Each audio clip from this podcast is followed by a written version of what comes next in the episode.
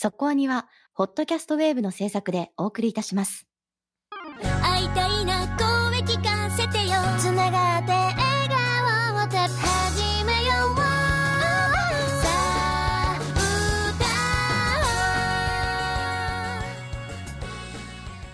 ディープじゃなくそこそこアニメを語るラジオそこアニそこアニ最終回を迎えている作品がポロポロ出始めてますよもはい。続々と今シーズンが終わりそうな匂いを放っていますうね。はいなんかね終わる気がしないんですけどね。そうですね。なんかね何ですか終わる気ね。がしないまま終わっていく感じがねすごく怖いんですよね。なんとなくね。はい。ということなんで、えーまあ、今月の予定ももう決まりましたので来週の予定いきましょうか。来週の特集は、はいはい来週はサニーボーイを特集いたします。面白いですか？面白いらしいです。あ面白いら ちなみに言うと2人とも最後まで見てませんまだ。うんまだちょっまだ追いかけきれてないんですけど。今回あでもね。今回と一緒だよ。俺を俺の今回の「不滅のあなたへ」と。まあでも私は今シーズンの中では気になっていた作品なので、はい、あまあ確かにね、うん最終回に向けて見る機会にもなあるかそうですなというね。ねでもサニーボーイはちょうど最終回1話手前っていうところの特集になるわけですね。そうですね。そこで話が盛り上がるタイプかそれとも最終話まで見てから特集しろよってタイプなのか。それは我々は見ていないからわからないというね。まあまあまあまあでもねちょっと語りどころというか考察のしがいがあるタイプだとは思うのでね。は最近そんな感じで見てないまま特集に入ることが多いですね。見る見るために特集するっていう感じだよね。本当に。ねまあまあまあそれはねリスナーさんもきっと同じ気持ちだから。はい。はい、なるほどなるほど。い。や一緒にね一緒に楽しみましょう。見てみましょうよ。ねぜひね配信にありますので。はい。そして、えーいよいよ来ます。最終回特集。はい、えー翌週10月3日は夏アニメ最終回特集になりますまあ、ここ最近ずっとやってますアンケート。あなたの今季ベスト3ですね。はい。はいアンケート。今週中には用意します。募集かけますのでぜひ皆さん送っていただければと思います。参考にしたいと思います。早ければ早いほどいい。本当にね。早ければ早いほど我々が見れる機会がある。そうですね。ギリギリに送ってもらうとあまり意味がないアンケートですねこれはね。ご協力をお願いいたします。はい。ということでいきましょう。今日の特集は？不滅のあなたへです。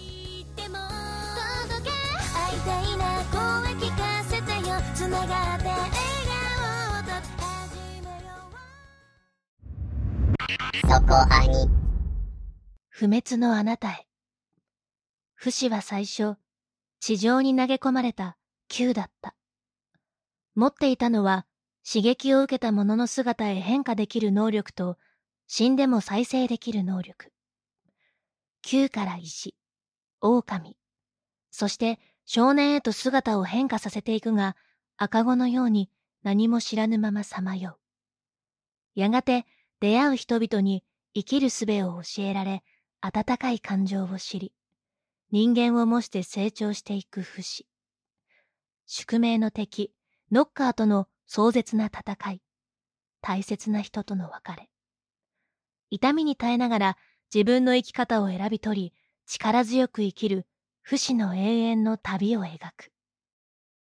原作は大今義時による漫画「週刊少年マガジン」にて2016年から連載中期間16巻テレビアニメ版は監督村田正彦シリーズ構成藤田晋三アニメーション制作はブレインズベース第1シリーズは2021年4月から8月まで全20話放送第2シリーズが2020年秋放送予定となっておりますということで、えーもうすでに第1シリーズの最終回を迎えた後となります。全20話見ました。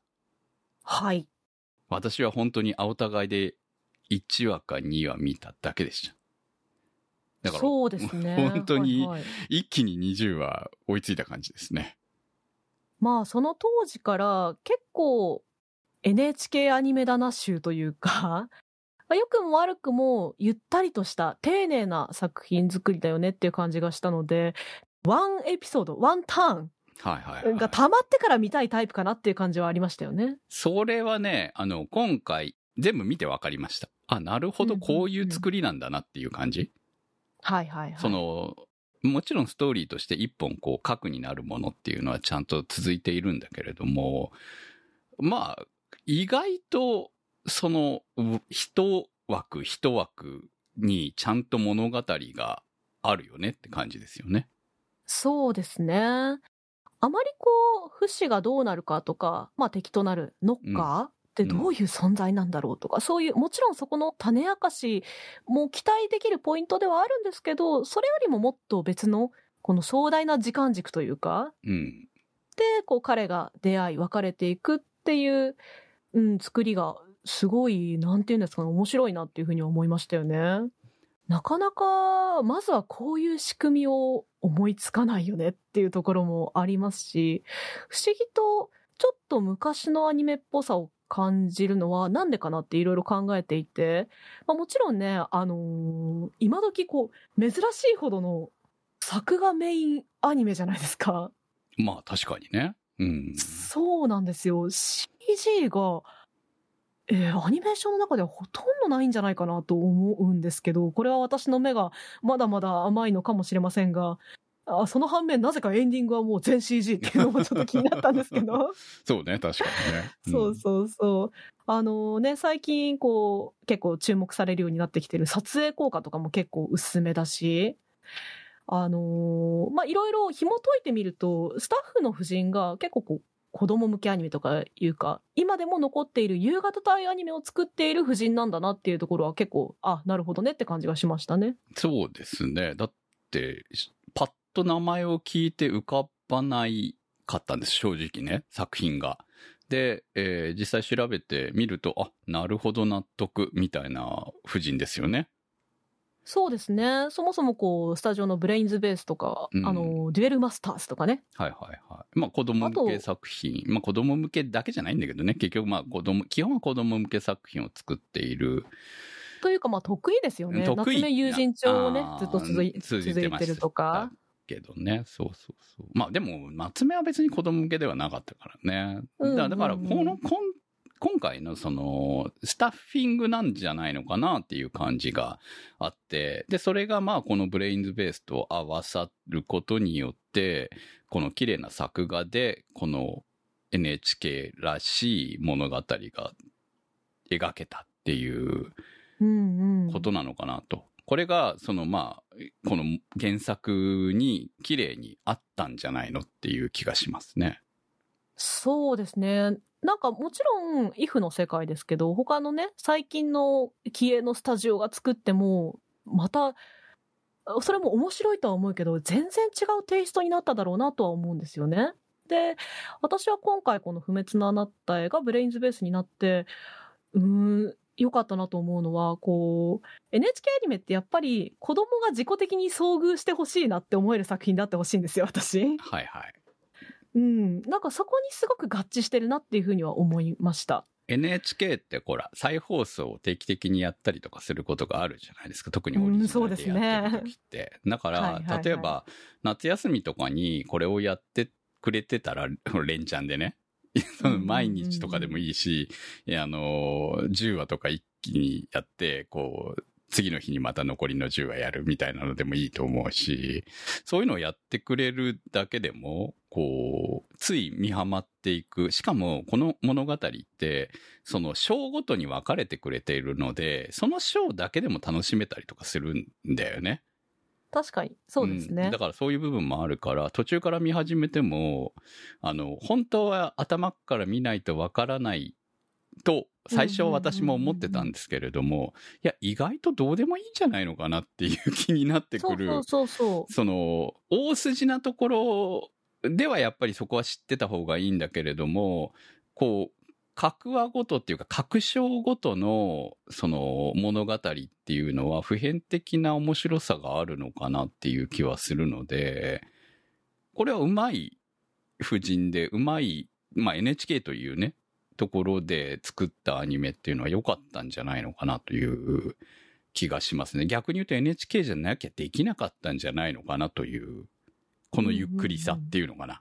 うん、そうですね。本当まさにおっしゃる通りで、本当どっから見てもいいって子供が見てほしい作品に大事なポイントだと思うんですよ。ワンシリーズ見てくれっていうのは新アニメの考え方で。そう、そうだよね、本当ね。う。うんん。そうですし、まあちょっと結構グロテスクな描写があるじゃないですか。ありますね。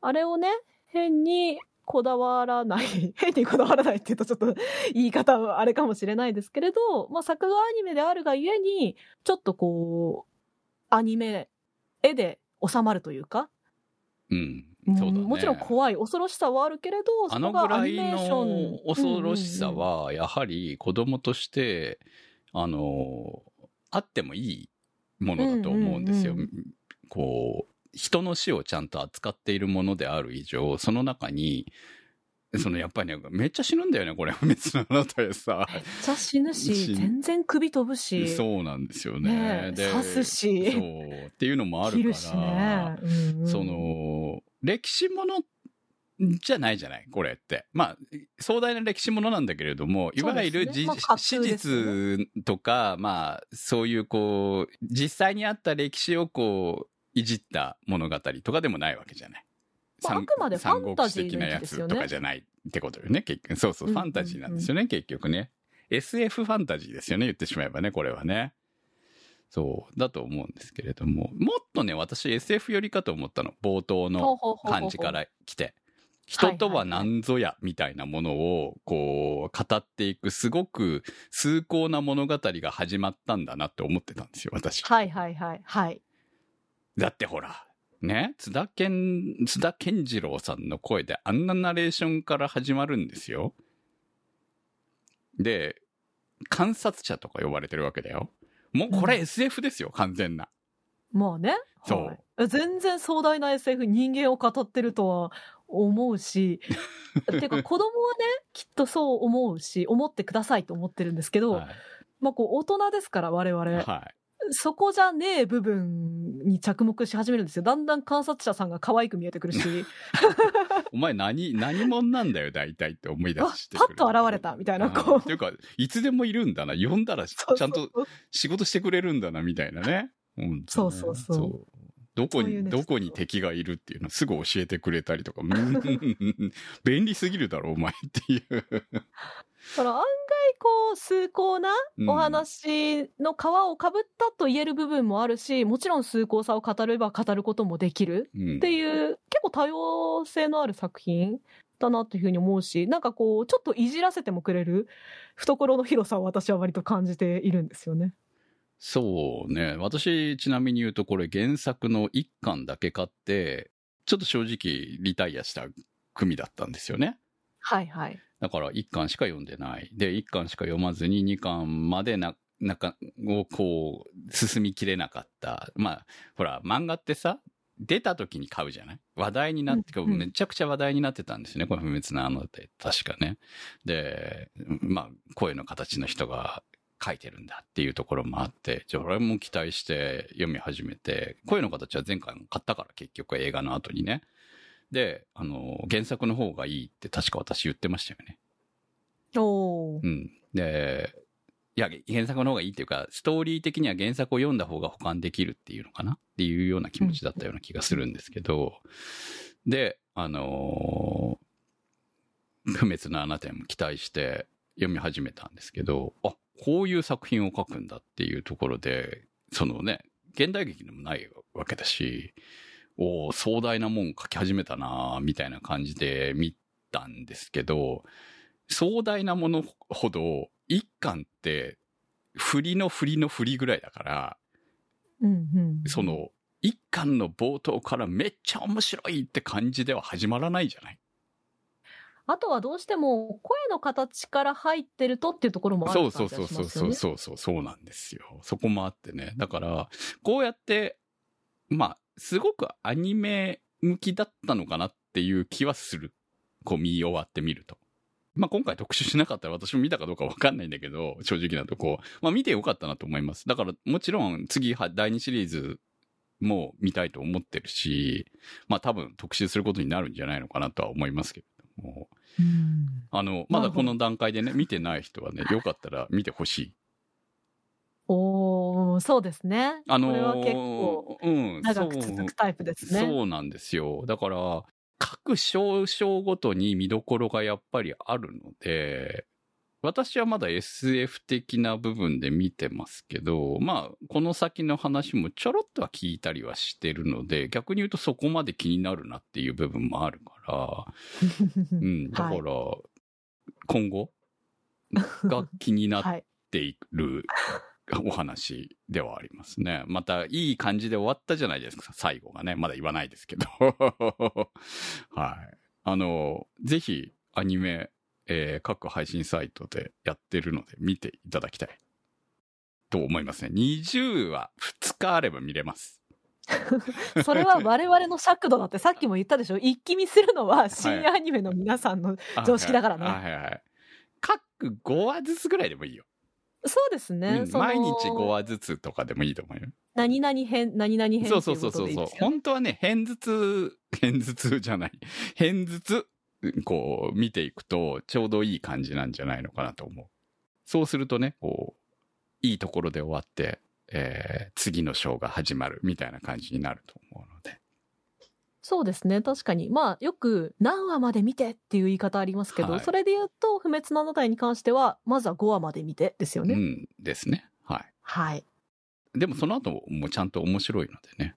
まあ、とにかくね、グーグーが出るまで見てって感じですね。うーんああやっぱりグーグー 好きですよねグーグーが出るまで見てですよね。最初グーグー、グーグーはね、っていう風な感じになってくると思うんで、まあその同じ気持ちに皆さんなってほしいという意味を込めて、えー見ていただきたいなと思います。コメントいきましょ笹メガネさんからのコメントです。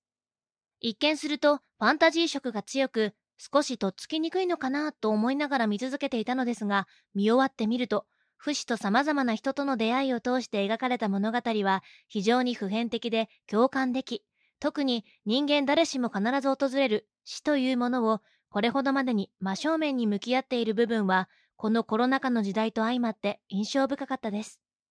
不死の成長や変化を見ていくのがこの作品の面白みではあると思うのですが、ノッカーと戦うアクションシーンも見ていて緊張感と迫力が同時に感じられ、個人的には不死の姿を変える能力を駆使して戦闘するシーンには、どこか RPG の戦闘のような攻略していく面白さも感じられ、また、不死の成長ともリンクしており、物語の展開と戦闘のアクションが見事に組み合わさっているのもうまいなぁと思いました。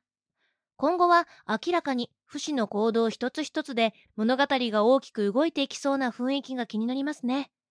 ピオランの死をきっかけに死は必ず訪れるものだと理解した不死は自分の不死身の体についてどう思うのでしょうかはい、ありがとうございます。ここからはネタバレありでいきたいと思いますけれども。はい。まあまあ先に言っておくとですね、私は原作を15巻まで読んだんですよ。はい。すいません、最新巻読んでないっていう感じで申し訳ないんですけれど。うん。まあ原作にねに、まあちょろちょろって聞いたので、あ、へえみたいな感じはあるんですけど。そりゃねねまあ先は気になるよ、逆に言うと、それ聞いちゃうと。うん。よかったです。クムさんをはい引っ張ることができたならよかったですけど。はいはいある意味、このままよりも、そっちの方が気になるわって感じですからね。はい。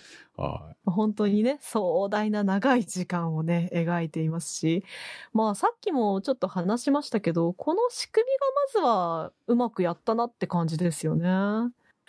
あの、やっぱ声の形から入ったっていうクムさんにとっては、ん？と思ったかもしれないですけど、まあ声の形から片鱗の現れていた、本当にこう人間の嫌な部分とか、それでも愛おしい部分とかをそこにこう着目できる作家さんだったんだなっていうことが、やっぱりこう2作並べてわかる部分ってあるじゃないですい。か。はいはい。確かにね。うん。うん。1作だけではやっぱりその作家さんの本当に描いて、描こうと思わずとも出てしまう部分みたいなもまあ人のはなかなか間性とあか、のその生まれ育ったことみたいなことが、こう、ね、作品に現れやすいじゃないですか。特にうんまあ、恋の形みたいなタイプの作品だとね。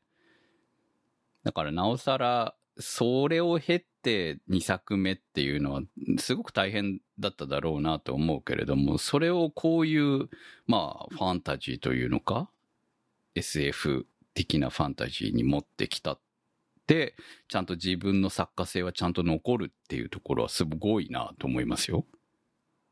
うん。まあ、それと私が結構思うのは、結構描きたいキャラクターが先行して浮かぶ方なのかなっていう、別にどういうインタビューを読んだとかそういうわけではないんですけど、なんかそういう風に想像できるというか、で、こう、このキャラクターを描くための時代って感じなのかなというか、うんそれができるような、まあ、の設定してある。器を作ったのうんが、確かにね。そうそうそういうことだよね。そこはすごい。い上手だなとも思うんですよね。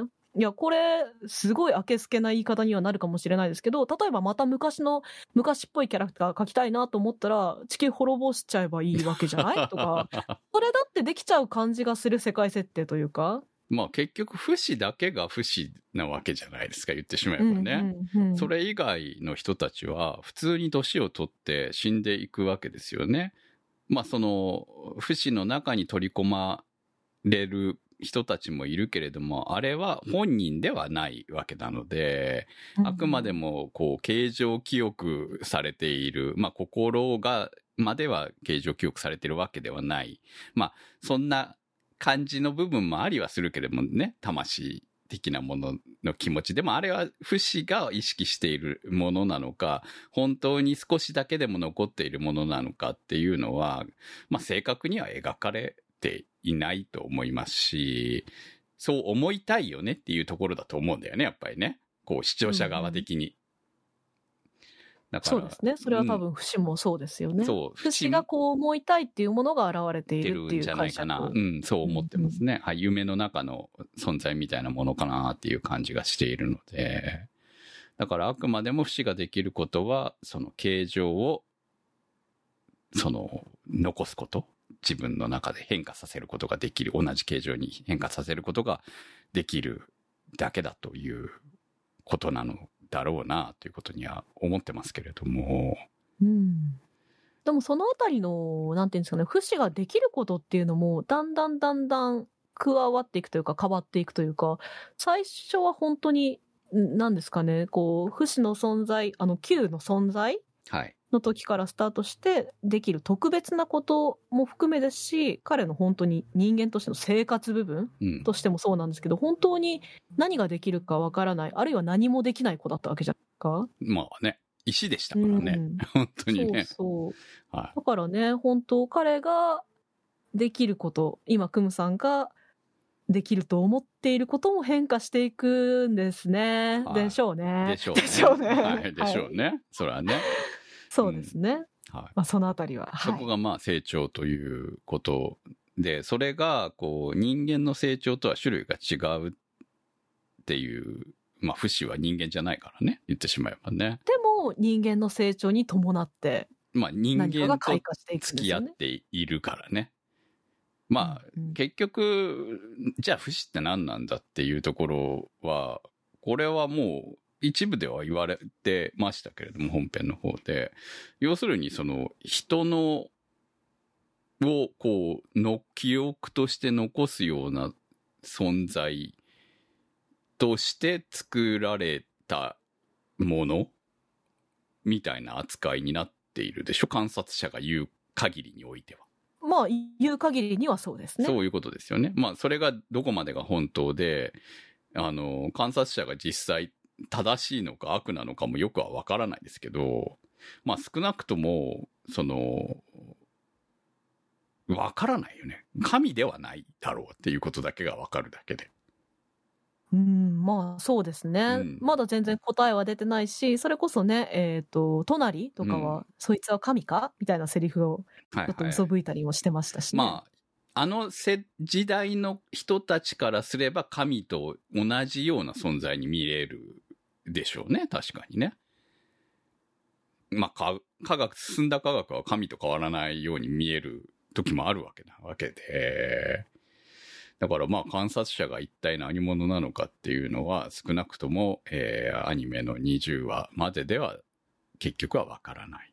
し、うん原作を読んでてもなかなかわからない存在なわけですよね。わかるわからないというものではないのかなというふうに今は思ってます。なるほどね。ノッカーですらうん敵なのか、もしかしたらノッカーの方が実はね普通に生きている人間からしたら有益なものだったみたいなことだってあり得るとは思うしね。そうだね。まあ、不死。ありえないかさすがに。いや、でも思うんですよ。不死みたいな存在を、あの、地球上に許していいのかというふうにして考えたら、不死はやっぱ滅ぼすべき存在なんじゃないのかっていう気もするんだよね。考え方次第だと思うんだけれども、だって、ね、死なないんだし。それっていうのは、あの、地球上の生物、えまあ、植物も含めてだけれども、すべてにおいて寿命があるわけじゃないですか。でも寿命がない存在っていうのは、果たして許していいものだろうかっていうさ、生物なのに。そしたら、やはりそれは、こう、異物だよね。うん地球の中にあるものとして考えたら。それは排除しなきゃいけないんじゃないの？っていまあう取り方もあると思うんですよ。そう考えるうん。人間の知識が伴えばそう考える人も出てくるんだろうなとも思うし、いや、そこもちょっと面白いなと思うのが、うん結構みんな不死身であることをナチュラルに受け入れるじゃないですか。そうだね、確かにね。あれはでも時代的なもんもあるんじゃない？まあ時代とか、うん。あんまりこの作品に関して時代とかって、まあファンタジーだからうんわからないものというか、こっちの常識にもちろんこう比較はするけれど当てはめるべきではないのかなとは思っていて、この単純にこの作品の作りとして、うんあの、最初の方は不死身であることに特に疑問を持たないという世界にしておいて、次の章ではだんだんこう、レベルアップしていくみたいな感覚もある気はするんですよね。なるほどね。だからなんか、第一章はすごい分かりやすさをなるべく重視してるなって思うのは、だって、そんなことを言い出したら、マーチのあの時代感で、パパ、ママって言ってる時点で変なんですよ。あ 確かにね。言葉が割と普通にうん、OK よみたいなことも言ったりするから。なんかそこにルールを設けてないっていうのも、な、ああ、なるほどなっていうふうに結構思いました。まあ確かにね。それはでも我々がそう聞こえているっていうだけなんじゃないの？まあまあそうじゃないですか？うんそういうふうに OK よって彼らが彼らの言葉で言ってることをそのに日本語のセリフとして表したらまあ OK よになってるだけなのかなっていうふうに私は取ってましたけれども。まあだってほら文字自体は違うわけじゃん。書かれている文字自体はね、全然我々が読める文字ではないわけなのでそう。たただだからまあ時代設定がまあ一体き何年なんだみたいなものはまあはっきりとはええ描かれてないわけなのででもなんとなくこの生活の感じだと確かに不死であることをあんま気にしないかもしれないなみたいな神のそういうのが普通に存在してたい時代だよねっていうそういうまあ言ってしまえばねマーチみたいなこう生贄が普通にあり得る時代だったっていうことでしょ？だと思っていたら、いきなりね、出てくる矢野目みたいにすごいこう発展している街があったりとかししたでしょ？うんうん。あれはちょっと驚いたんだよね。あの世界観の中にあんな街があるんだっていうところにもね。ということは我々はそのニナンナしか知らなかったから、その、この、このレベルだったんだっていう風にね、文化がね、うんうん。思っていたわけじゃないですか。で、矢野目を見たら、そあ、もっともっと進んだ文化が普通にあるんじゃんっていうさ、そこに違和感を感じずに、あ、こういうものだったんだってちゃんと納得させるのもうまいなっていうふうに思思いましたね、本当にね。うんうんうん納得させられちゃうよね、あれは確かにね。こういう世界なんだっていう説明の順序立てもうまいなっていうふうに思うところです。NHK らしいというかなんというかね、本当ね。そう。あの、あれはね、子供が見てもちゃんとわかると思うよ。うんうんうん。うん。その辺はね、突然じゃないからね、ああ、納得みたいなさ。でも、そんな街がありながらも、まだあそこでそういう生贄の儀式をやるんだっていうところはちょっと驚きではあるけどね。うん。いや、本当ここがね、すごい立体的だなと思うのが、やっぱこう、今自分たちの生きている世界も、みたいな考えにもちょっとなっちゃうわけですよ。あ日本はこんなに豊かだけど、みたいなね。うんまあね、確かにね。そうそう。なんかこう、さっきは私はこう、この作品はあくまでファンタジーだから自分たちの歴史と照らし合わせるようなものじゃないと言いつつも自分の境遇と重ねてしまうみたいな、ここのね、立体感がね、ああすごいなって思うんです。うーん。まいろんなことがリンクしていく。あ、あり、まあ実際にああいう風ではないとしてもだよね。もちろんもちろん、うんあんな、あのままではないにしても、い貧しく暮らして、な SDGs みたいな言葉が今、とても流行っているみたいなところもありますけどうちの国がこんなに繁栄している反面、うん。地球規模で考えたら、みたいなねまあ確。かにね。そう、実際それが同じ街だと、まあ同じ地球上の街だとは思えないっていうのは実際あるわけですからね。とかまでね、ちょっとね、考えが及んでしまうんですよね。うん。同じ、ね、今の20、2021年ですらそうなわけだからね、やっぱりね。うんうんうんそういうふうにして考えれば、まあ確かに我々の目線っていうのは、こう、あくまでも一部分でしかないわけですよね、本当ね。そうですし、この作品がふとした瞬間に人事じゃないってなるところが、ゾクッとくるポイントなんじゃないかなっていうふうには思う。フェビさんからのコメントです。とにかく、第1話の津田さんの一人語りで終わってしまったことに、こんな作品見たことないと引き込まれました。マーチ、グーグーとの離別は本当に切なかったです。早瀬はしつこいし、本当憎たらしいですね。物語はまだまだ続きそうなので、これからの不死の冒険を応援していきたいです。はい、ありがとうございます。津田健次郎はすげえなっていうのがちょっとね、もうこれはね。最初はね、あんまり津田さんのナレーションにね、うん、なんか、イケメンボイスすぎると思っていました。あ、そうですか？私はもう、あれでそのまま引き込まれましたけどね。あーうんなんかもっと渋い声でもいいなって思ってたんですよ、私は。ああ、なるほどね。もっと大人でもいいかなって感じはありますよね、確かにね。だって観も察者なんだからね、みたいな感じはあるけど。とはいえ、その観測者さんのキャラクターというかビジュアルとか、はい。まあちょっと私はこの先も知っているのでとかを考えると、うん、なるほどね、合ってるなっていうふうには今は思ってます。まあ、その後出てくるからね、頻繁にね、本当にね。ナレーションだけじゃないからね、やっぱりね。キャラクターとして現れてくると、あ、まあ、合うんじゃないのっていう感じはありますよね。お茶目な面があるというのかなんと憎めないというのかなんというのか。いや、こいつが全部やらかしたんだろうって思いはしてるんだけれども、その不死にとってみたらね。まあねう、ん。だって不死は死ねないわけだから、この観察者がいる限り、まあ、死に近い状態にはなりますよね。なることは可能なんだよね。石に戻るぐらいのことはあれば、すべてを忘れてしまうわけだろうけど、でも完全に無になることはできないんでしょ？結局。うん、ま現状あ、。何をもって無というかという議論にあまあな、もなってきまあそんな話だよね、結局ね。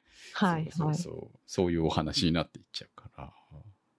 いや、このね、観察者さんが、あの、消えたり、現れたりの、撮影効果とか現れ方がそれぞれ違うのが個人的にはちょっと地味に面白くてですね。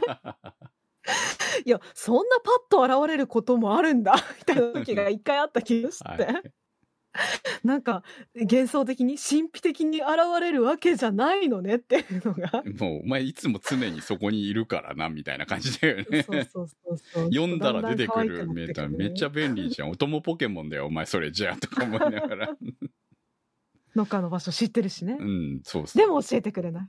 うん、いや、でも教えてくれるじゃん。何キロ先いるってみいや、たいな。教えてって言ってから教えてくれるようになったけどさ。そうね。めんどくさいやつですね。いや、もう め、めんどくさいなんか言い出したら、もうこの先はもっとめんどくさいのがいっぱいいるね。ああ、まあ確かに。そんな、そんな感じはありますね。いやー、本当に。いや、フェミさん、ね素直でとてもいい意見だと思いますよ。早瀬はしつこいし、本当に憎たらしいですよね。うん早瀬ね。早瀬はね、いや、一体な、いや、まあ、本人ちゃんとね、20話までの中でちゃんと言ってましたからね、愛してるわけでしょ？はい。富士をね。はい。愛ゆえにですよ。愛ゆえにですよね。なぜあそこまで愛を感じてしまったのかはわかりませんけれども、彼女の妄執みたいなもんですよね。言ってしまえばね。そうですね。う。うんん。なんまあこの作品は本当に。いろいろな愛の形とか、はいはい。まあ、愛という言い方とか、人間の形という言い方とか、そこはいろいろできると思うんですけど、その、女性から男性、母から子へとか、うんそういう愛は結構分けられる部分があるじゃないですか。はい早瀬の愛。そして、マーチは母性かなとか、うんこうピオランは、あ、ピオランも母性なのかなでもちょっと、母親、子供というよりかはもう一つやっぱり孫もう一つ距離がある感じの愛かなとかも思うし。はい。ピオラン、うんまあ、おばあちゃんですね。はい。そうですね。うんいや、ピオランだってね、こんなに長く登場するキャラクターになるとは最初は思わなかった、ね。あの時だけの、あのね、ただの祈祷師のばあさんかと思ってましたから。うんいや、だって最後ヒロインだったじゃん？最後のショー。いや、いいのこれでって思いながらね、私、いや、あのーわ、私からすればさ、もうまさにその、ピオランがボケていくシーンまで描くとは思わなかったから、はいあれが認知症だっていうことに気づくわけないわけじゃん。そうですね。あの多分時代の感覚からいくと。不死も理解できてな。はいうん。知ってるかもしれないですけど、そうそう、知ってたみたこれいなね。が何だと聞かない限りは教えないものですからね、そうですよね彼は。。そうそう。だから、不死はそのまま理解、それをありのままを理解しようとしていったから、なんとかやれてたけれども、現代人だとあれはね、あ、認知症始まったってなるだけの話なんだけれども、そう。でも最後にね、あの、普通に戻ったところが、あ、良かったなって思って、それでちゃんと死を迎えるところがですね、あれがまさに最終回、今ね、まあ、そのワンクール目の最終回だなっていう感じですごく素敵な終わり方をして、いや、逆に言うと私はそのね、思いを叶えようって、え、え若くなっちゃうの？若くなって戻っちゃうの？それまずくないとかいろいろ思いましたけどね。あのままそのまま戻るのかはわかりませんが、この後が描かれるのかどうか、ね、どういう風な出方をするのか知らないけれども、あれ戻っちゃやばいでしょ、やっぱり。さすがにさ、若くなって戻ったらとか思って。可愛かったですね。可愛かったですよ。おめえさぞモテたでしょ。さぞ、あれはだったらさぞモテたわって思いますよ、本当に。うん。うんうんいや、でも本当に、まあピオランも結局さ、こう、この作者さんは、女性キャラクターを美しく終わらせてくれないわけですよね。確かにね。うん。うん、本当に、このままじゃ終わらせねえよっていうのが、なんか、凄まじく感じました。いや、本当声の形の時は、あんまりこの作者さんの部分には私は注目はしていなかったんですよ。まあ何せ他の作品は読んだことないし、みたいなところもあったんですけど、この方は、えー大今義時さんというお名前ですが、女性であることも公表されていて、あの、本当にね、女性でちょっと安心したんですよ。はい。この女の描き方を男の人がやってたら怖いな と思って。よ、知りすぎだろ、お前って感じがあるよね。やっぱりね。そうですね、うんあんまりそういうね、ジェンダーの部分は言うべきではないとは思いつつも、はいそれでもやっぱり同性であるがゆえに、うん。あの、いや、そこはね、やっぱりね。あってうんうん良いものだと思うんですよ。そのジェンダーの問題はあっても、うんでも、だからといって、その、だからこそ描けるものっていうのがあると思うので、だから、私はあんまりそこに対してこう、フリーであるべきだっていうのは、決してその作品というものを作ることに対しては反対なんですよね、やっぱり。だからこそ描けるじゃん。っていう部分がある。男だから描ける部分もあるし、その女性だからこそ描ける部分もある。だからその違いがあるからこそ物語は面白いんじゃないのっていう気もするので、うんうん。うん。だからそそれれがねよく。出てるなっていう感じはありますよね。その点、男性は比較的かっこよく描かれているかなっていう感じはあるね。確かにね。そうなんですよね。このね、落差の激しさがとても素直で素敵だなとも思う。そうですね。だからグそうなー、グのですよーグーですよ。本当に。グーグーは本当にもうね、いい子すぎてかわいそうで、最初は特にね。だってグーグーはね、本当に、ただのいいやつだったのに、顔が潰れちゃったわけでしょ？大怪我しちゃっそて。いやでもね、いや、うん。マーチにしても、隣にしても、うん。この子供が、あら、あの、抗いようがなかった運命に翻弄されてしまって、今の現状にいるっていうところは同じなんですけど、うん。不思議なもんでね、女キャラクターはね、出てきた時ね、こいつ好きじゃねえなって思うんですよね。こいつ可愛くねえなとか思うのに、グーグーは最初から可愛いんだよな。ああまあ確かにね。うん。確かにマーチは、ねえ、可愛いかって言われたら、1話の冒頭はちょっとめんどくせえな、この子って感じだったもんね。ちょっと憎たらしい系というか、なんか、ジャリンコ知恵的な、うん昔の。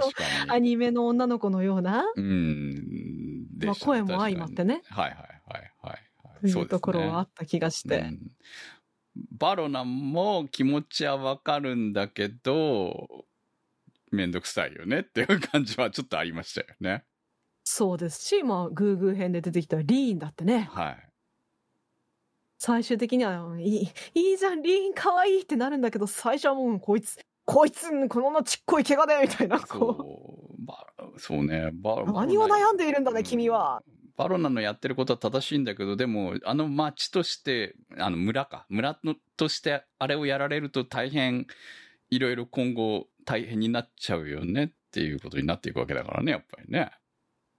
まあ、そうですね。なんか、まあ、パロナは結構、まあ、この作品の女性キャラの中では異色なのかなっていう感じがして、こう、言い方難しいけど、現世にいてもおかしくない考え方の持ち主というか。ヒロイン。現世っうんて、ヒーロー私たちが今生きている部屋のねうんまあ確かにね。う論理的に考えるとこれはおかしいんだっていうのと、やっぱり自分のね、その家族を亡くしてるから、あ姉が代わりに亡くなってるからっていうところもあって、なおさら、その、なんとかしたか、マーチを助けたかったっていうところで、まあ、無謀な行動をとっているっていう部分はありましたからね、実際ね。まあ、行動は無謀ですけど、こう、自分の生き方は自分で選んでいいんだとか、うんあのせ、あの当時の、そのマーチが生きている時代とか世界とかではあまり通用しない考え方をその頃からすでに持っているっていうのは結構異色だったんじゃないかなっていうふうには思います。早瀬に殺されますけどね。いや、本当許せねえ。許せねえ。本当に。まあでもな、難しい。こあれ難しいところだと思いますよ。結うんうん局、じゃああのまま、そのね、彼彼女が許される世界なのかって言ったら、多分許されないでしょ。どう考えてもね。そうですね。その考えがどんなに立派だったり、今こうやって漫画のね、こっち側から読んでる意味からすると、パロナは正しいと思っても、その世界で生きていかなければいけない人間としては、あのね、異物として取り除かれてしまうということもわかりますよね。そう。あれ、帰還せずに自分でもう一人旅をすればよかったのかもしれないけれどもね。うーん、まあでも、なんとなくパロナ自身はあの村には受け入れられてそうな感じがしましたから、うん。で、彼女がこう声高にね、この世界なんか間違ってるみたいなことを言うタイプではそんなないとは思うので、あの心の中でうん違うなとは思っていても、まあ、最終的に。生きてはいけたんでしょうけど、早瀬。早瀬はね。早瀬が本当あいね。つ許せ、あいつ許せね早瀬がね、もうやっぱり、やばいからね。あのしつえ。こさがやばい。ですね。本当に。本当に。本当に。っていうか、早瀬は、結局、あの、生贄の儀式の件にしか本来なら関わってないはずですよね。そうですね。だから別に、あの、あの後、追いかけなきゃいけない理由っていうのは、その不死を追いかけなきゃいけない理由っていうのはないはずだよね。別に矢野目の国から言われた任務的なものではないです。ですよね。ただただ彼女の、うん。愛ゆえに。あ愛ゆえ 愛ゆえにですよね。もう愛と言ってましたからね、本人ね。そうですね。やばすぎるでしょ。あんな、本当に。まあまあまあ、この作品におけるやばい女な。ナンバーワンね。背負っているのは彼女ですよね確かにね。本当にね。そう。マーチもね、ねどんどん可愛くなってって、パロうんパロナもやっぱり最後の方まで行くと、すなんかね、魅力的な子に見えるわけじゃないですか。まあそうう、んうん。仕方がないことになるとはいえっていう感じの部分は、で、リね、リーンだって可愛いしさ、いや、グーグーとリーンはね、くっつ、くっついてほしいなって思わせるような、うんそういう部分もあるし。いやー、リーンもね、最後、あの中身がグーグーじゃなくて、うん不。死だと分かりながら、じゃあ私先に行ってるわって言ったってわけですもんね。そうなんですよ。なんて、いい子なんでしょ分かってう。ても。そう、最終的にはそう思えるから、あのーこいつ嫌いだなって思わせるのを前半に持ってきて、そんなことないよってやらせる。だからね、本当ね、このパターン、パターンだと分かっていてもね、巧みにこの作者さんに転がされているわけですよ、私は。ああそうだね。だって、グーグーの兄ですらいいやつになるもんね。そうなんですよ。あの、博打打ちになってしまったあの悪い友達に引っかかってね、お金全部使っちゃったあの兄のシンですら、いや、シンですらじゃないですよ。酒 G ですらでしょ、どっちかっていうと。そうね、酒 G も。でも酒 G がいなかったら、グーグー助からなかったかもしれないわけだから。まあね。いや、でもなんかね、いや、私はこう漫画読んでたから知った上でアニメを見たんですけども、はい彼の最初のお腹が重いみたいなところからもうんう胸が痛くって。いや、だってなんであの、あんな体になってんだろうって思ったもんね。ねえまあ、その顔はわかるよ。顔は見せられない状態になってるっていうのは、まあ、なんとなく分かったんだけど、なんでお腹があんなに膨れてるんだろうっていうのは疑問点ではあったんだけど、そこ酒かよっていうね。いやーね、こうちょっとこう、昔の絵巻のガキじゃないですけど。そうそうそうそう。ね、そんな感じもちょっとシルエット的に怖さを際立てるし、そうなんですよ。だから、酒 G の野郎がちょっとよりグーグーを怪物っぽいフォルムにしちゃったんですそうそよう。だよ、本当にね。だから酒 G が悪いんじゃない？やっぱ。いや、でも、でもちょっと酒 G とピオランの恋人同士の関係って、ちょっと憧れちゃいません？っていうところもあるじゃないですか。ああ、まあ確かにね。お互い好きなことをやってね、確かに。うん、もう、あの年になるとなおさらっていうところはあるだろうね。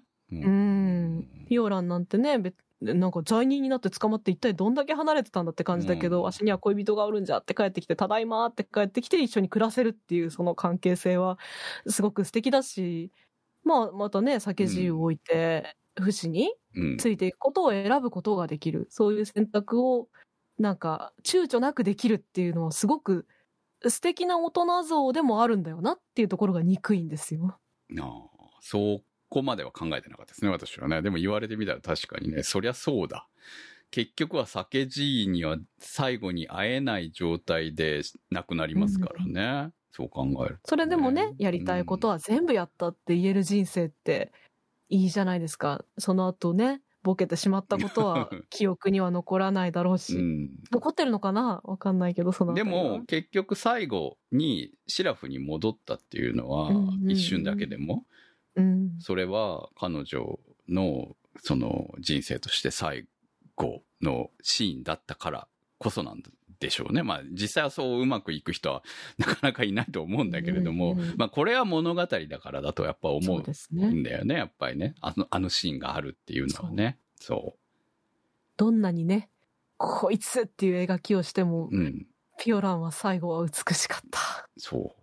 て若い頃がどんだけ美しかったのかという。何回言うねんと本当にね、あら、あらずるいだろ。あれが一番広いんだよ、本当に。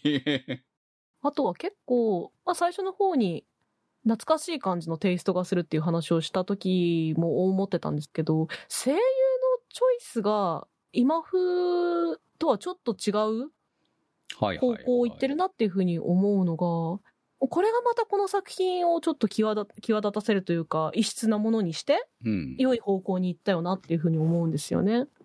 野沢雅子さんじゃないですけど、はいちょっとこうハスキーで耳に残るっていうか、ともすればちょっとした嫌悪感みたいなうんものを残すような声を選んでるっていうふうに結構思って、ま、マーチ。うん。マーチ、マーチは確かにそうでしたよ。うん。あと、隣も、あ、稲川さんなんだっていうのは結構意外でした。はいはいはい。まあ最近ってこう、まあ深夜アニメとか特によく見ていると、可愛い声にプラス癒しが欲しかったりするわけですよ。はい。だからこう、花澤さんであったり、うん長縄まりなさんうんだったり、ほわほわっと優しい可愛い声うん。が好まれるところがある気がするんですけど、やっぱ、子供ってそっちじゃないんだよなとも思うところがあって、ちょっとケンケンとうん耳にうるさいようなタイプが面白いし、うんっ。ていうところのチョイスなのかなとも思うんですけど、それがまたね、このキャラクターたちを最初、うまいこと、こいつ嫌いだなって思わせる 効果を、担っている気がして。だからどういう、こうね、演出されてるのかなっていうのは思いますよね。その声に対してね。うんうん、もっと、もっと嫌われるようにみたいな言い方されてんのかな。もっと子供っぽくとかかもしれないけど、マーチなんかはもう典型的ですもんね。本当にうまいと思いましたよ。うまかったですね。ねえ。なかなかこう、うん子供演じてって言って、ああいう、ちょっとなんでしょうね、したったらずというか、うんああいう表現ってもちろんしたいし、やれるんですけど、スタイリッシュな深夜アニメでは絵に合わないと思ってしまうというか、んなかなか出せない芝居だと思うので、もうちょっと可愛い声は多分出せるはずですからね。全然出せると出せる思いま。はずですすよね。でも、あえてああいう、こう、声を出していて、そのマーチが最後には、こうね、ねえ愛されキャラになっちゃうっていうところが、すごいんだよね。まあ、この作品で言えばね。本当そうですよね。もう私、マーチの第5話、ちょっとお酒飲んでたっていうのもあってめっちゃ大号泣で。もう本当にマーチの大人の姿出るじゃないですか。あれオープニングにも使われてるカットですけど。もう泣いちゃうよね。マーチ大人になれないからね。うんうん。まあ、フシもそういう意味では、最初ずっと喋れないからね。そうですね。ちょっとこう、うん。あの、耳の聞こえない方なのかなみたいな喋り方をしてるのは、ちょっと声の形にあフォーカスしてるのかなとか、ちょっと、ちょっと思いましたけど、だって、フシは耳は聞こえてるじゃないですか。はいはいはい。まあ、模写してますからね。結局その模写から少しずつ、で、しかも、まあ、形によって喋れる喋れないがあるわけじゃないですか。例えば、狼だったら、狼の生態で、どんな喋り方ができるかみたいな、そんな感じでしょ？結局言ってしまえば。その、人間ではない生態で話せるのかどうなのか、みたいなところ、みたいなものまで演じなきゃいけないわけですよ。うんううんん。あれはなかなか。モグラは喋れないよね、やっぱりね。さすがにね。あ、でもなんか、ピオランに、じゃあね、みたいなの言ってましたよね。それぐらいなら表現できるできるのかな。。いや、だからまあ、そういうのも変、ね、演じなきゃいけないから大変だよね。一番不死大変だったんじゃないそううんでうんだんだんとかっこよくなっていきましたけどね、不死もね。そうですね。うんあとはね、変身して、ちゃんと変身先の声になるのも、これも選択できるわけじゃないですか。はい全部不死の声にするとかね。うん。そこが変わるのも結構いいじゃんと思いました。まあ、その声優さん大変だけどね、多分ね。演じる側としてはく大変でしょはうけど、ね。とかだけ言いに来ましたみたいな日が。まあもちろんね、モブとかは金役してるんでしょうけど。あ、そうですね。そこで言うと、この作品、多分コロナになってから撮ってるんじゃないかなって思うんですけど、その割にはキャスト欄人数が多いんですよ。おー確かにね、めっちゃいますそう、よね。それもすごく思いました。ん気になりました。どうやって撮ってるのかなって。いや、まあ、どうなんでしょう。もっと前からやってるのかな。だから次の回が結構厳しいんじゃないですか？なるほど、なるほど。もう先納品の可能性もありますからね。うんううんん。うん。20話すでに作った上での可能性もあるでしょ ?NHK だし。そうですねね確かに。うん。だから第一シリーズはもうできてるけど、第二シリーズに影響があるのかもしれないですよね。そうですね。なんか本当キャスティング面も含めて、最近見たことのないアニメを見たなっていう印象はすごく深く刻まれますよね。はい。早瀬佐賀美月さんですから。はい。ね、そっか、い雑賀さんだった雑か。賀さんですよ、本当に。あの気持ち悪さ。ねいいですね。ああ、そうですね。いくらでも少年ができる方ですけどね。はいこういう怪しい戦う女。うん。はあ、でももちろん 若干のあのエロティシズムを持ってなきゃいけそうないわけなんででしょすよね。絶妙にね、エログロですよね。エログロですね。確かに早瀬はね。うん。まだ今のところ私は嫌いですけどね。ちゃんと。そうなのよ。そ早瀬は私もね、う。うん。嫌いなのよ、今でも。はい本当に好きになれるのって心配してます。いやいや、早瀬は好きにならなくていいでしょ。やっぱり。だって、まああいつの猛襲はやはりやばすぎだと思うんですよね。まあ、この作品における、うん。まあ、特にね、今回のアニメではノッカーという存在がありましたけど、この作品の最終的な敵はうん。早瀬なのかな？っていう。そう、不死のね敵はねって感じはしますよね。うんでも、不死にとって早瀬が敵でえー終わるのも、なんか物語的にそれはどうなんだろうっていう気もする。いやー、でもそれって世界の真理じゃないですか。あーまあ男女っていう意味ではっていうことだな。まあでも別に、はや、ねあの、不死は男にも女にもなれるわけですからね、言ってしまえばね。うん。はい。はい。だからそこも、原作読んでいる皆さん。はいはいはい。って感じだと思いますし。ある意味、こういうキャラクターを作ったおかげで何にでも物語が展開できる部分はあるよね。うんうん。そうです不ね。死のキャラクターがね、ああいう存在である以上、別に不死はどの人のキャラク、まあいね、自分の中に取り込んだキャラクターであれば、その女性のキャラクターにもなれるし、男にも女にもなれるわけだから、それはなかなかないわけじゃないですか。そういう。そうですね、うん今はちょっと昔を感じる人物像が多いけれど、うん。未来にだっていけますしね。だってもうすでにね最終回の段階で四数十年経っているというふうに言われて、おじさんになってたでしょ？そうですね。はい。不。だ実際ね、作中でも一度年を取ってた時期がありましたよね。4年ぐい。らい。グーグーと一緒にねグーグーと一緒にね。そうそうそう。髭が生えてきてみたいな。まあ、戻っちゃいましたけどね。普通に元にね。うんうんうんあのままでねよかったのにとか思いながら見てたけどさ。まあ、変身しちゃうとリセットしちゃうわけですからね。ああ、なるほど。そういうことか。だからか。そうそうそああ、変身しなかったから、年を取ったわけだね。う。そういうふうに言ってました。だから、変身しなかったから数十年経って、おっさんになったわけですね。ああ、なるほど。髭も生えるし髭も生えるし。じゃあ、あれもまた変身したら戻るんだ。多分そうですそういうことだよね、いいです結局ね。い いリセットされちゃうわけだよね。戻れない、その形態には戻れないんだ。そこか。自分の体だから戻せるのかと思って、いろいろ変化できるのかと思ったら、それはないんだ、その機能は。まあ、その人が死んだ時点の器をいただくっていうことですからね。確かにね。死んだ時点ってことじゃないかなとそうだよね。別にあれは、不死の体じゃないもんね。うんうんあの少年のそうなんですよ。体ですからね。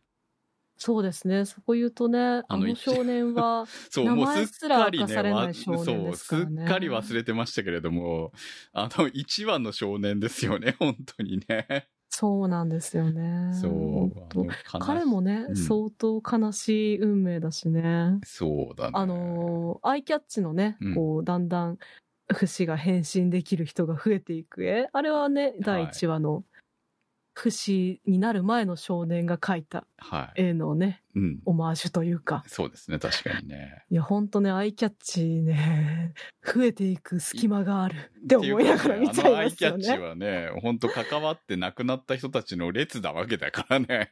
やばいよね、ちょっとね。増えるねということは。隣は生きていたとかもあるから、そこはうまくね、うん透かされることもあるわけだから。確かに確かに。うんそうか。でも最初に出会ったのが、あの少年でよかったんじゃない？少年と狼みたいな感じ、狼と少年っていう感じで行ったから、彼は人になれたわけだからね。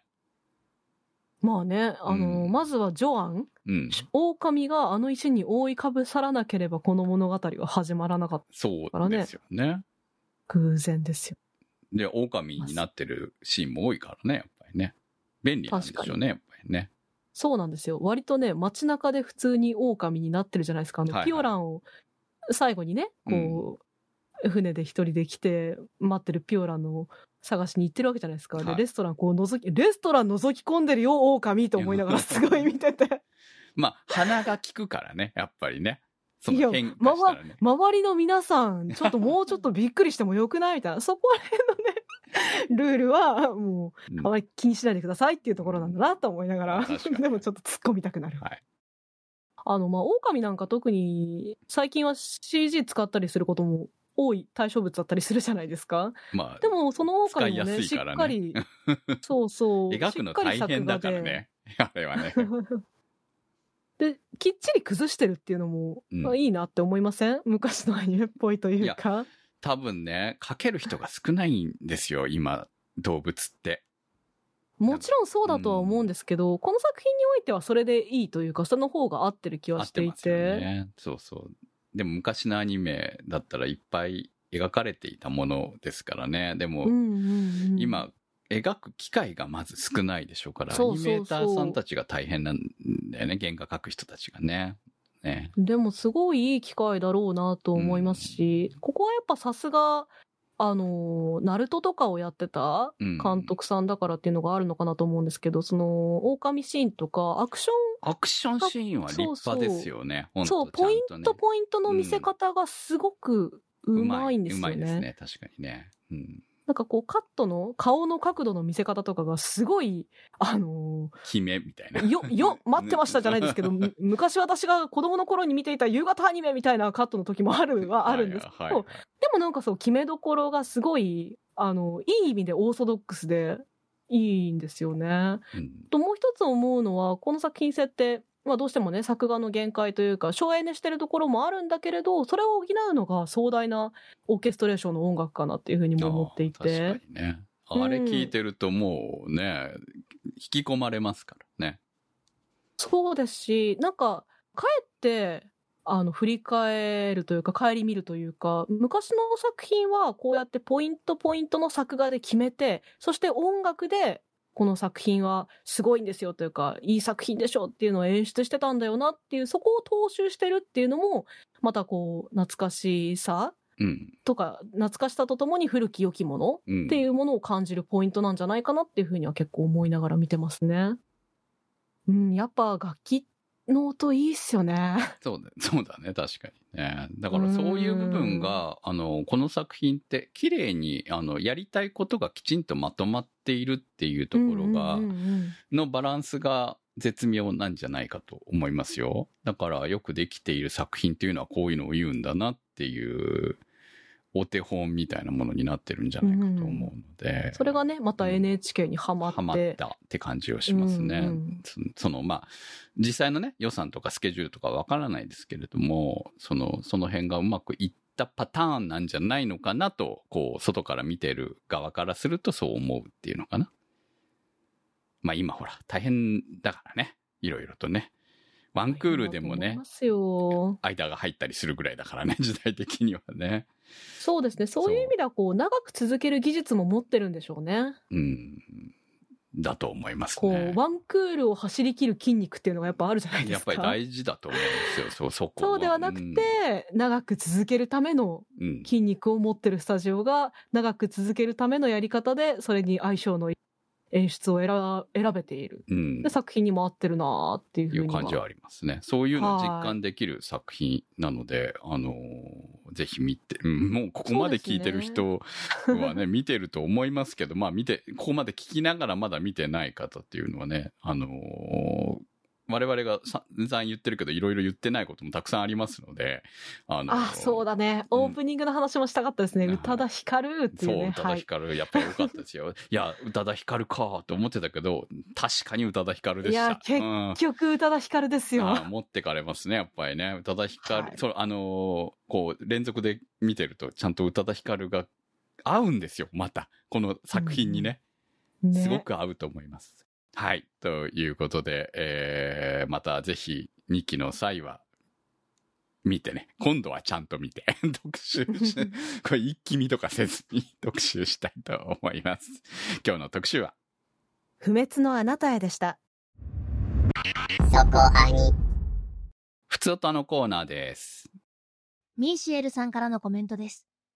とうとう次元大介が小林清さんから大塚明夫さんに交代すると発表がありましたね。新 PV の大塚明夫さんの次元大介もぴったり感がありますね。先に交代した銭形警部、五右衛門、藤子ちゃんも最初から担当していたかのように全然違和感なかったです。すごい。次元大介を50年間演じてくれた小林清さんお疲れ様でした。最後のコメントもかっこよかったです。はい、ありがとうございます。ここで先週のお詫びをはい。先週のこのミーシェルさんのコメントで小林清さんを別のお名前でお読みしておりました。大変申し訳ありません。原稿のミスを我々が気づかずにそのままお読みしておりましたのでお詫びしたいと思います。えーもう本編の方はですね、あの、差し替えてカットしちゃってますので、ポッドキャストで先にダウンロードされた方たちだけがその音声を聞いていると思うんですけれども、ウェブの方で聞かれた方はなかったよってことに多分今なってると思います。はい。もう一度正しいえー小林清さんのお名前でお読みしました。はい。小林さんのね、このコメント、最後のコメント私も読んだんですけれども、あの、うんかっこいい、うんらしいなっていう感じのコメントで、ねうん、よかったですね。やっぱほ続けたい気持ちもありながら、でもそろそろっていうところがね、よく出てたなっていう感じで。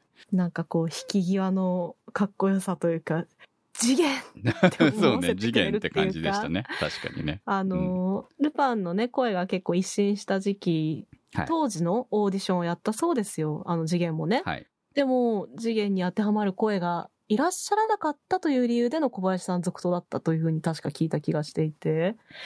だから今回はどのように決められたのか、オーディションですよね、多分。うん、と思うんですけどね。まあでも、大塚明夫さんのお父さんは以前、えー、五右衛門やられてましたから、そうですね。はい。だからそういう意味では、うん良かったんじゃないんですか、実際聞いてみてすごく合ってましたからね。まあ、清さんのね、コメントか、あの、ツイッターでもすぐにつぶやかれていましたけれども、身の引き締まる思いです、みたいな感じで、なんかすごいバトンタッチを見たなっていうふうには思いますよね。ね。うん、まあ、そういう意味でルパンはみんなぴったりになったんじゃないのかなっていう気が私はします。はい。ルパン好きだからね、私ね。特にあの、来期のルパンは、あの、監督がね、押井守もいるし、楽しみだなっていう。はいはいここ最近のルパン三世のテレビシリーズはいろんな手を尽くしてくれてるので、私は非常に好感度高いので、えー、まあもしかしたらどっかでね、特集するかもしれません。はい。楽しみにしたいと思います。ふつおたのコーナーでした。そこアニそこアニサポーターズ募集そこアニの運営を応援していただくサポーター制度そこアニサポーターズ。1週間1ヶ月のチケット制で応援していただいた方のお名前を番組内でご紹介いたします。好きな作品の特集に合わせてのスポット応援も大歓迎。チケットはそこアニ公式サイトからご購入いただけます。サポーターの皆様には毎週特典音声「そこアニサイド B」をプレゼント。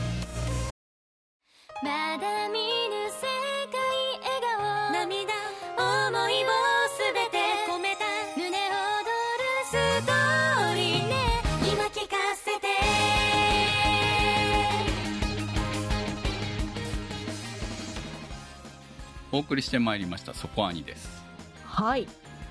今日が9月19日に聞いている方にはお知らせしたいんですけれども次の日月曜祝日9月20日ですね18時から行います。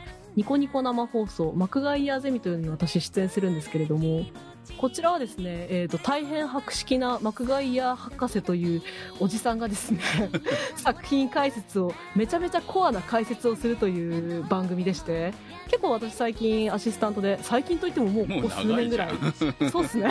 気づいたらはい出させてもらってるんですけども実はそこでも、えー、明日不滅のあなたへ特集をすることになってましてもしかしてそそのためだったのかい？いやいやいやいやそそんなこともまあまあちょうどいいなと思ったけど、はい、いや良かったですよ、ね、私多分特集しなかったら見なかったと思うのでいい機会で良かったです。はい。割とそこにでは急に出てきたなっていう感じでしたけどね。結構前から幕ヶ屋さんから声かけられてるけど、はいはいはいまあ、そこには全く別の切り口で、えー、解説をされる方で本当にこう作家さんとかあとは過去の作品とかめちゃくちゃ深掘りをされる方でそんなところまで読んでるの？みたいなインタビューまでされてくる方なので、はい、まあ、ぜひぜひあの不滅のあなたについてちょっと深掘りというかうがった深掘りをしたい方は見ていただきたいな。本当にね幕ヶ谷さんの番組に出ると毎回私見識というか視野がね広がる、はい、無理やり広げさせられるみたいな感覚があって楽しいちょうどいいんじゃないですかうちを聞いてその軽い感じを聞いた後にディープな感じを聞くとね面白いんじゃないかと思います、ぜひぜひニコ生とあと YouTube ライブでも無料部分は配信しますはいさあということで、えー、いきましょう来週の特集ははい来週はサニーボーイを特集いたします、はい見なきゃ。はい。皆さんの感想をお待ちしております。私たちと一緒に見ましょう。はい。投稿の宛先はそこはに .com まで。メニューバーにあります。投稿募集をクリックして投稿をお待ちしております。不滅のあなたへ特集は立ち切れ線香さん青梅財団さん BAY555 さんマキさん夜さえあればいいさん D さんニワッチさん常新さんプクさんメガネ属性ノットイコール負け属性さんハイハーファヘファーさん、タケさん、シリコンの谷のシカシカさん、ヒヒさん、アビマルさん、イッキさん、ユキさんのサポートにてお送りいたしました。サポーターの皆様には毎週アフタートーク、そこあにサイド B をお届けいたします。今週もサポートありがとうございました。それではまた来週お会いいたしましょう。お相手は私、くむと。那瀬ひとみでした。